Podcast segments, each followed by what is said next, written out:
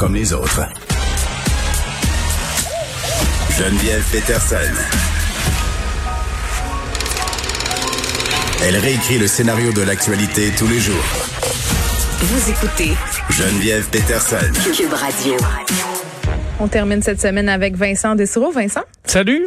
Écoute, euh, euh, Santé Canada qui livre ses projections euh, sur les variants. Ouais, il faut quand même. Euh, c'est plate. J'ai une sortie ça un vendredi. Ouais, on quand on veut partir avec légèreté, euh, c'est un petit peu euh, inquiétant. Fait ce qu'a publié euh, la santé publique aujourd'hui, ce sont les projections pour les prochaines semaines, euh, incluant entre autres l'arrivée des variants. Hmm. Et euh, ce qu'on prévoit à la santé publique du Canada, c'est que s'il y a le moindre relâchement, ou même pas, ou, des- ou même si on fait juste garder ce qu'on a actuellement comme règle, euh, va suivre dans les prochaines semaines une explosion de cas de COVID où on atteindrait, là, si un- une réduction des règles, euh, mi-mars, on est à 20 000 cas par jour. On est au, présentement à 3 500, 4 000, Eh gros max. Ça coûte cher, la relâche? Si on, et si on garde les mêmes mesures, euh, début avril, on était à 20 000 cas dans une explosion vraiment, et on pourrait taper cette courbe-là si on ajoute des mesures. Là où je veux quand même nuancer, c'est que j'ai l'impression que la majorité, quand on dit là préserver les mesures ou euh, alléger les mesures, Ouais. c'est parce qu'eux parlent à la grandeur du Canada. Au Québec, on a déjà des, les mesures les plus sévères. Donc, est-ce qu'on parle davantage que l'Ontario ou d'autres provinces devraient imiter ce que le Québec fait? Parce que nos, notre relâchement, là, nous, c'est pendant la semaine de relâche, on ouvre les cinémas, on, n'est pas, euh, on peut pas Mais dire qu'on si est les dans un grand relâchement. Si les gens suivent les consignes de santé publique, ça devrait bien aller. Tout à fait. C'est un peu ce qu'on dit. euh, bref, alors je, pe- je pense pas que je trouvais ça un peu catastrophiste là, les, euh, les les prévisions.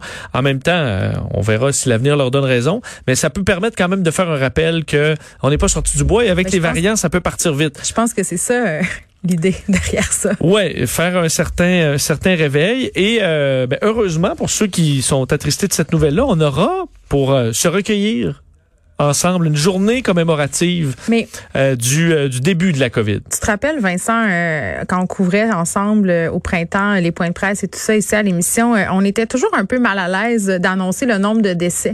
Tu sais, euh, parce que ça semblait vraiment... euh, de- ça semblait des statistiques. Ça semblait Oui. sans, sans, sans sensibilité puis tout ça.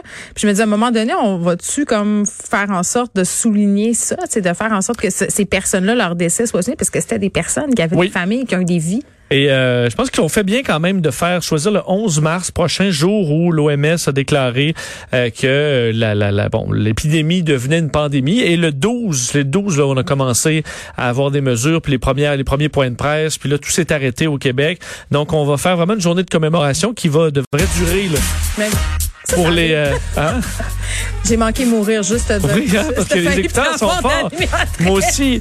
Et euh, entre midi et 13 heures, il y aura des cérémonies, euh, drapeau en berne au Parlement. On invite les villes également à faire quelque chose. Et à 13 heures, le 11 mars prochain, il y aura une minute de silence pour se remémorer de, évidemment, les, nos- les gens qui sont décédés de la COVID. Ils sont plus de 10 000 au, au Québec. Et également tous ceux qui ont qui ont travaillé, euh, entre autres, dans le milieu de la santé ou dans les autres milieux, tous ceux qui ont souffert de la pandémie. Je pense qu'on peut tous s'inclure là-dedans. Mais il y aura une journée euh, pour se, se remémorer un peu. Alors, euh, ça fera peut-être du chemin. D'ailleurs, le 11 mars 2020, là, l'organisation, l'organisation mondiale de la santé, c'est le jour où c'est devenu une pandémie et ça va déjà faire un an bientôt. Aïe, aïe, on dirait que ça fait 20. Vincent, Oui.